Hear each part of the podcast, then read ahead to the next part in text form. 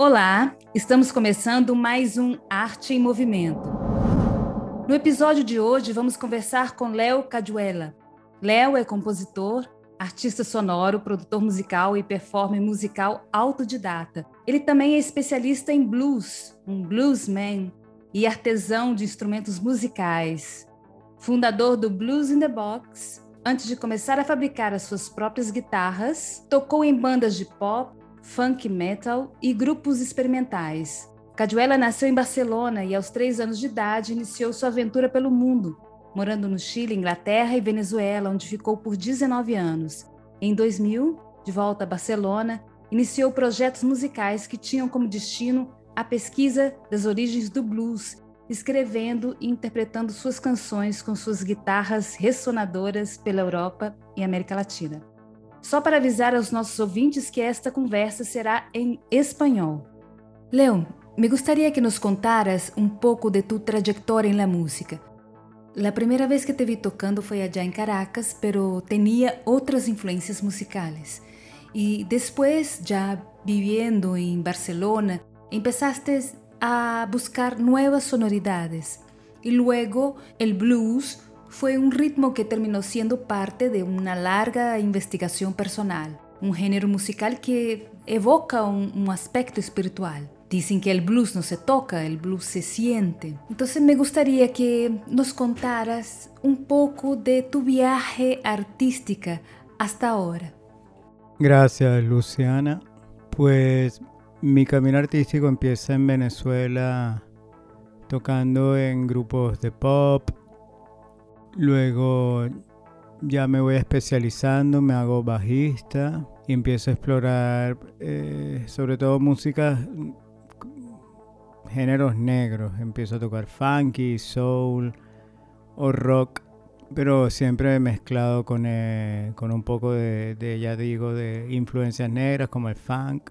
Luego con el tiempo ya me empiezo a especializar en producción musical, hacer eh, producciones en ordenadores, en computadoras y empiezo a experimentar con la música electrónica, luego incluso con los performance y desarrollo una carrera sobre todo solista, aunque también siempre estuve con colectivos y grupos, pero con el tiempo empecé a definirme como artista, productor muy solista y como digo, pues experimentando sobre todo con la música electrónica, después de haberme formado como bajista. Luego descubro el blues en Barcelona, asistiendo a lo que son las jams de blues.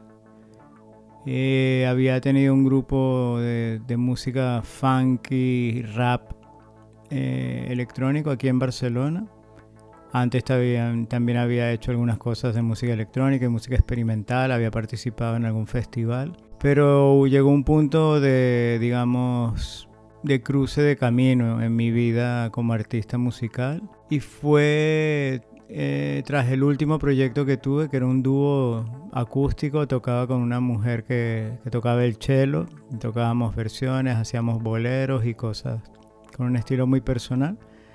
Digamos que ese fue el último grupo que tuve y ahí me decidí a dejar de, tener grupos y seguir haciendo lo mismo que había estado haciendo los últimos años. Tenía una necesidad de cambio. Y ahí descubrí las jams de blues en Barcelona y empecé a asistir.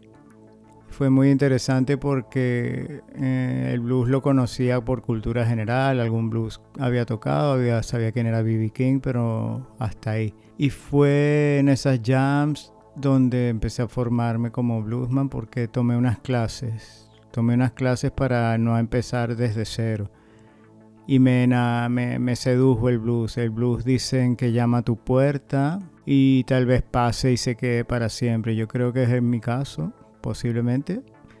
Porque mi, intención era tomar unas pocas clases, quizás cuatro, cinco, seis clases con un guitarrista de blues aquí en Barcelona, un especialista se llama Carlos Chelli, y me quedé estudiando con él casi cuatro años. Y al mismo tiempo pues ya fui tirando del hilo y descubrí todo lo que era el blues. Empecé a, especializarme en una etapa concreta del blues, que es, que es la primera etapa donde tocan los guitarristas solistas, que, que no tenían banda, digamos. Y curiosamente, justo antes de empezar a tomar las clases acá descubrí las guitarras Cigar Box y, y ahí también pasó algo muy importante. El blues es un ritmo musical, como has dicho, que tiene sus orígenes en los Estados Unidos a través del dolor y también de una relación con la fe y la religiosidad, de un sentimiento íntimo y melancólico. Como dices, el blues nace en Norteamérica, en origen es un lamento por la vida dura que llevaban los descendientes de los esclavos, ¿no? Africanos que fueron llevados a la fuerza a Norteamérica, pues sus descendientes que inventan el blues, inventan el jazz, inventan el gospel, más o menos al mismo tiempo. Sería como un, big bang musical que ocurre en Norteamérica a finales del siglo XIX y comienzos del siglo XX. Y nace sí como un lamento. Lo que pasa es que luego, eh, ya lo explican ellos muy bien, luego no, no se queda en, en el dolor, sino también es celebración y también tiene mucho de sentido del humor. Hoy leía un bluesman importante que se llama Buddy Guy. Buddy Guy dice que, bueno, sí, el blues es, un dolor, pero también el, ritmo que tiene el blues te calienta, te calienta por dentro, te calienta tu, alma, tu cuerpo. Entonces es muy importante también el blues que nace en el Mississippi, en una región muy dura, y luego está lo que ocurre en Nueva Orleans y en otras regiones. Finalmente el blues de Chicago, que ya es un blues organizado, industrial, para ganarse bien la vida, aunque siempre fue duro. Entonces el blues es bastante complejo. Un bluesman sería alguien que no se encaja como un, llanto silencioso. ¿Cómo este sentimiento resuena en tu trabajo? Pues el blues que yo que toco le, he dado forma después de, estudiar ¿no? y recorrer un poco la ruta del blues. El blues que hago yo, eh, al final, cuando lo he podido desarrollar, eh, se trata de contar una historia. Yo lo que a mí me gusta del blues en este género concreto es que no habla para nada en metáforas, sino habla muy, muy, muy directo. Y claro, además, por tus raíces hispánicas, ese sentimiento de no pertenecer, de estar al margen. Y esto es muy interesante para poder trabajar y escribir y dar forma porque yo como viví en Venezuela, Uso mucho algunos dichos, refranes venezolanos y los adapto y, los incluyo en mis canciones y funciona muy bien. ¿Cuál sería esa voz que expresa la subjetividad de tus composiciones, la relación del mundo exterior con tu vivencia interior? La forma de hablar popular y la forma de hablar popular que yo mejor conozco es la venezolana, entonces lo adapto a mi mi forma de hablar también en España, a lo que me, ocurre en mi vida en España. Y es muy interesante contar historias reales, cotidianas, y, eso es como, no sé, la mejor forma de, que tengo de definirlo es eso.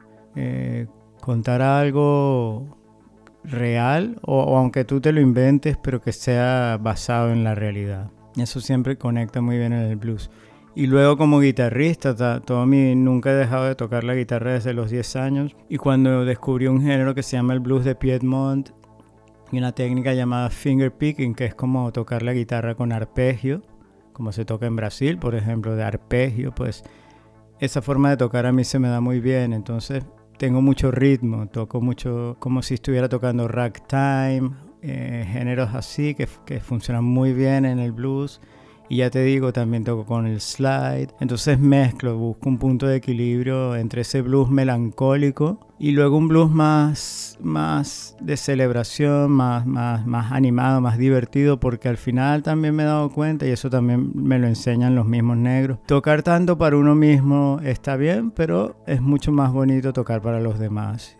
Y si tú te pones a dar cuenta, en un concierto la gente se anima cuando la música se anima si todo es muy melancólico y muy doloroso, pues quizás importe mucho para ti, pero al que te está escuchando no le dice nada y tal vez no, no tenga mucha importancia para él. Mientras que si eso mismo, historia complicada y dolorosa, se la cuentas con, con sentido del humor, con ritmo, la cosa funciona mucho mejor. Entonces un poco yo defino mi, mi blues de esa manera, le he dado esa forma, experimentando, probando en los conciertos, componiendo mucho y he llegado a esa conclusión. Cuando participas de la construcción de tus propios instrumentos, me imagino que también estás buscando una sonoridad específica que más allá de la cuestión técnica tiene a ver con sentimientos, sensaciones, una manera de causar instintivamente un efecto sinestésico en el público. Sería una búsqueda, ¿no? Una manera de expresarte como artista. Además, hablando de las cigar boxes, ellas tienen su origen relacionada a la Gran Depresión en los años 30, en que los instrumentos eran hechos con materiales desechables que se encontraban en la vida cotidiana. Y eso de una cierta manera, como has dicho, tiene que ver con la forma como tú vives, ¿no? Como tú piensas la vida, como mezcla esa cuestión de la, la, vida y el arte que para ti está bien, bien mezclada, ¿no? También la relación con la naturaleza, el reciclaje. Sí, el tema con las, los instrumentos que construyo, sobre todo guitarras hechas con cajas de puros, la cigar box y en general guitarras para tocar el blues eh, ocurre porque cuando empiezo a seguir, digamos, a formarme como guitarrista de blues, las descubrí en Barcelona, un, constructor, un luthier las, las, vendía. Iba a comprarle una, pero no pude en ese momento y, entonces mientras reunía el dinero para comprarla, aprendí a construirla o más bien descubrí tutoriales y vi que no, que no era tan complicado y que podría antes de comprar una probar y si no me salía bien pues me compraba una y me salieron muy bien. Eh, luego he podido saber lo que pasa aquí. Eh, estas guitarras se inventan básicamente por el bagaje que traen los africanos a Norteamérica, porque si vas a África verás muchos instrumentos hechos por ellos, con semillas de calabaza, con elementos de la naturaleza, y ellos para ellos es muy natural construir instrumentos con reciclaje. Así que en Norteamérica llegaron y vieron las cajas de tabacos y vieron que algunos soldados que volvían de la guerra civil se habían hecho violines con cajas de puros y entonces ya ellos empezaron a mezclar, luego seguramente vieron a los músicos hawaianos que tocaban con el slide y ellos inventaron pues un slide que era con el pico de una botella, una botella de vino, lo rompían y les quedaba un, slide de cristal. Y, y, y, claro, yo descubro eso y empiezo a probar y veo que se me da bien y como dices, me da una sonoridad antigua, al ser instrumentos hechos a mano y bastante imperfectos, aunque lo ideal es que afinen bien, porque el blues es muy afinado, aunque no lo parezca. El sonido que te da es antiguo, es, tiene mucha textura, mucho carácter. Y eso es muy, muy interesante vivirlo, ¿no? Como, como músico, como artista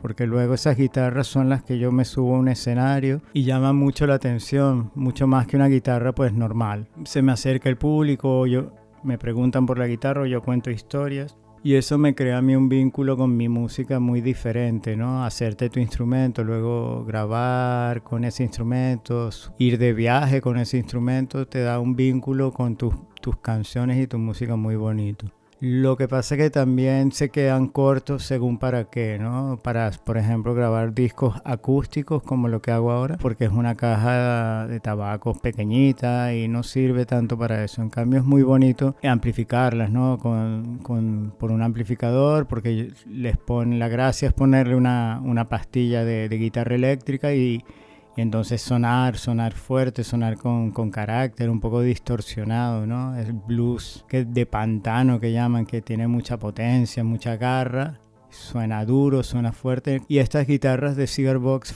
funcionan muy bien cuando las, las amplificas con, de forma eléctrica. Y claro, poder conectar con esa forma de reciclaje también es muy bonita porque ya, ya no me quedé solo en, en Cigar Box, sino ah, reconstruyo guitarras rotas que he encontrado, las reconstruyo, les pongo latas, latas grandes con, que, que funcionan como resonadores y es un camino muy bonito para también pues desarrollar la parte más eh, manual como, como artista, ¿no? También también un poco recolector porque cojo muchas cosas del, contenedor de la basura y con eso hago los instrumentos, instrumentos de percusión. Eh, ahora he construido dos tablas de lavar, dos washboards, que es un instrumento percusivo muy de Nueva Orleans, de Nueva Orleans para tocar en la calle porque tiene mucho sonido y, bueno, pues la, gracia no es comprar cosas, sino con lo que te encuentres dar forma, ¿no? Utilizar tu creatividad y tu ingenio porque eso hicieron estos africanos. No tenían, no tienen recursos, mucho dinero, pero lo que sí tienen es una gran capacidad de, transformar eh, con los materiales que, que encuentran, ¿no? Y eso lo he hecho yo, lo he podido hacer y vivir y disfrutar. Este nuevo álbum de blues es grabado completamente en acústico y por primera vez sin las guitarras cigar boxes. Eh, la producción se llevó a cabo en un estudio de Barcelona que mantiene una colección de equipos antiguos. Me gustaría que hablaras un poco de ese álbum de tu proceso creativo y también eh, sobre el futuro, tu relación eh, como artista con la pandemia y cómo todo esto ha afectado tu trabajo artístico. Bueno, pues sí, eh, ahora mismo acabo de terminar el segundo volumen de aquel primer disco que se llama Déjala caer. Es un primer disco grabado en estudio, en acústico. Los discos de blues anteriores los he grabado y los he producido yo en mi, en mi home studio, en mi estudio casero que tengo. Pero eh, para este nuevo disco tenía una idea muy clara de lo que quería. Tenía unas referencias de bluesman, de autores, unas cuatro, que eran Man Sleeps con Watermelon Slim, eh, Gary Davis y algún otro, que eran bluesman y, y algunos están en activo como Watermelon Slim o Kev Mo que, tocan solos, ¿no? Y, ese era mi plan, iba a ir a tocar yo y mi guitarra. Entonces es importante ahí tener una buena interpretación y no, no ocuparse de todo. Entonces conseguí un estudio en Barcelona que funciona muy bien porque mantiene una colección de micrófonos antiguos, micrófonos por épocas, digamos, micrófonos de los 50, de los 60, incluso anteriores, de los años 40 de los 70, de los 80, entonces tú, tú dices más o menos con qué tipo de sonido quieres grabar y entonces empiezas a trabajar. Y yo llevé también referencias de canciones para decir, para buscar un sonido, es decir, yo quiero sonar como esta canción, ¿no? En estas canciones. Y fue muy interesante porque eh, había estado componiendo durante unos tres años y ya tenía un compilado de canciones muy buenas, muy buenas para mí, claro, luego el público tiene que decidir si son buenas o no. Hay una que es la, la, que le da nombre al disco que se llama Déjala caer, que esa ha, gustado mucho porque es una letra muy original basada en un dicho venezolano que me contaron una vez. Entonces,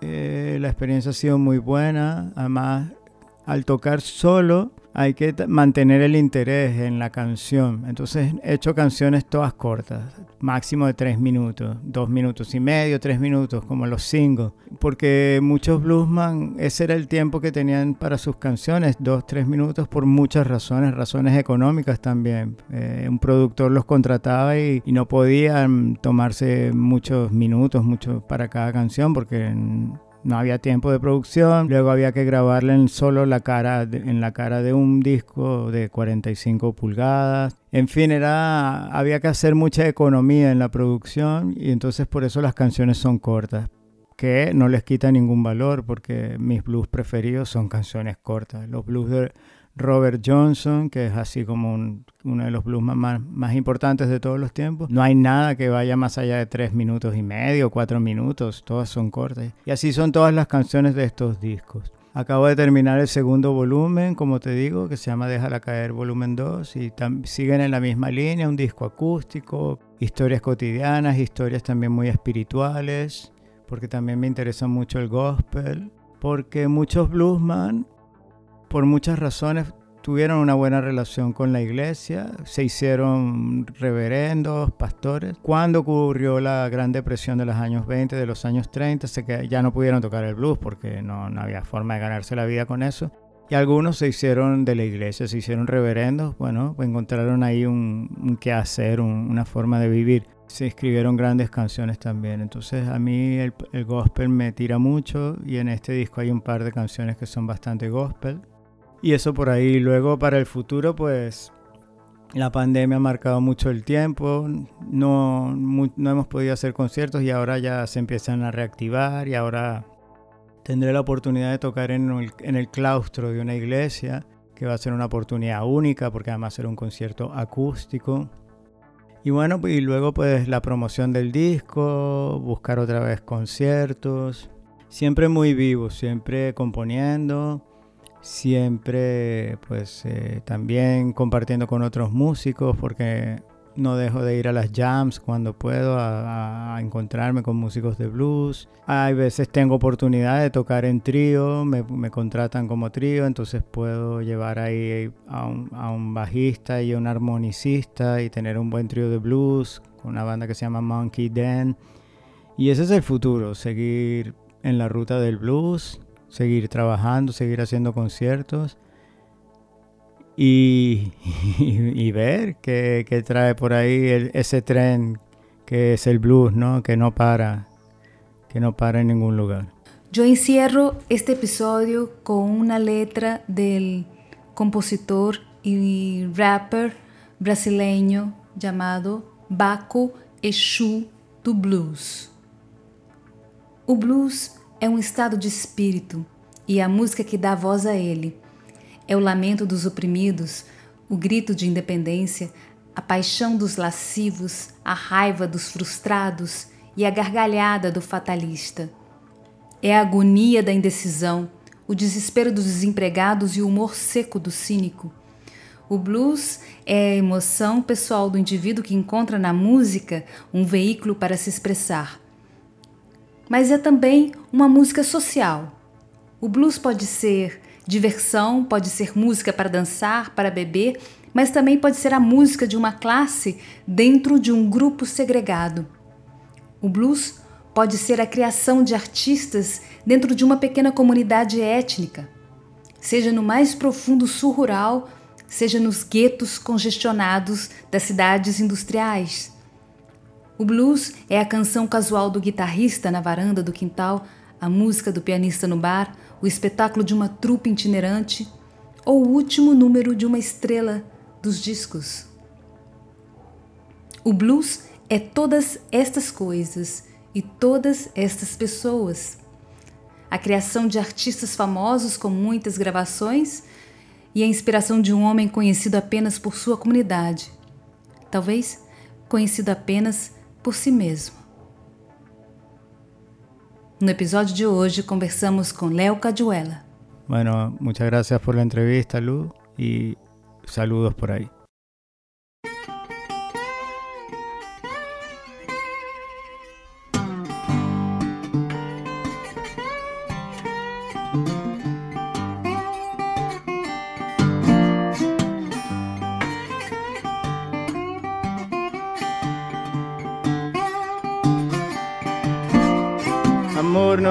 Miedo, se rompe la vajilla, déjala caer.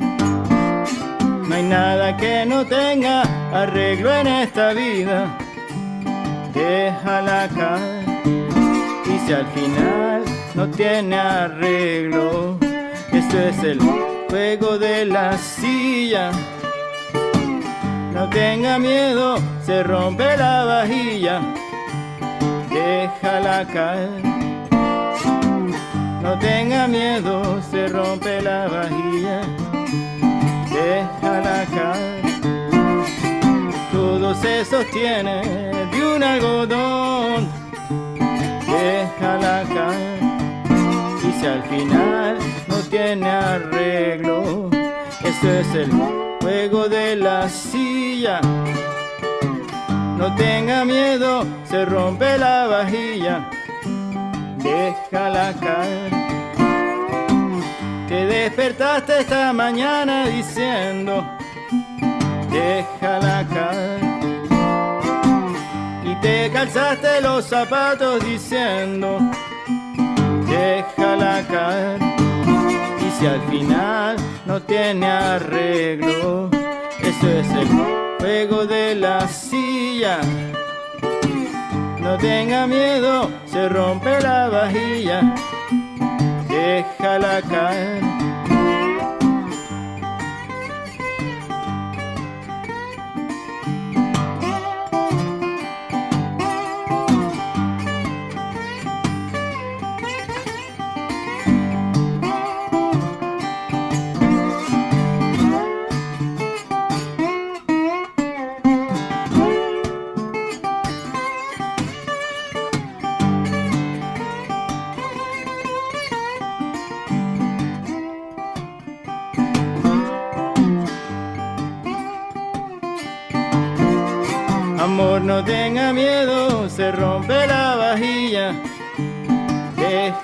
No hay nada que no tenga arreglo en esta vida, déjala caer.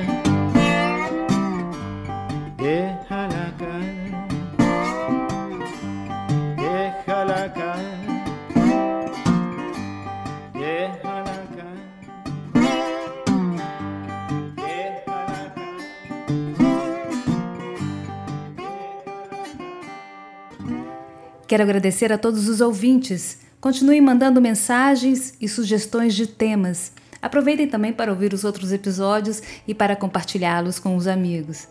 Siga o nosso perfil no Instagram, arroba Arte em Movimento Podcast. Até o próximo episódio.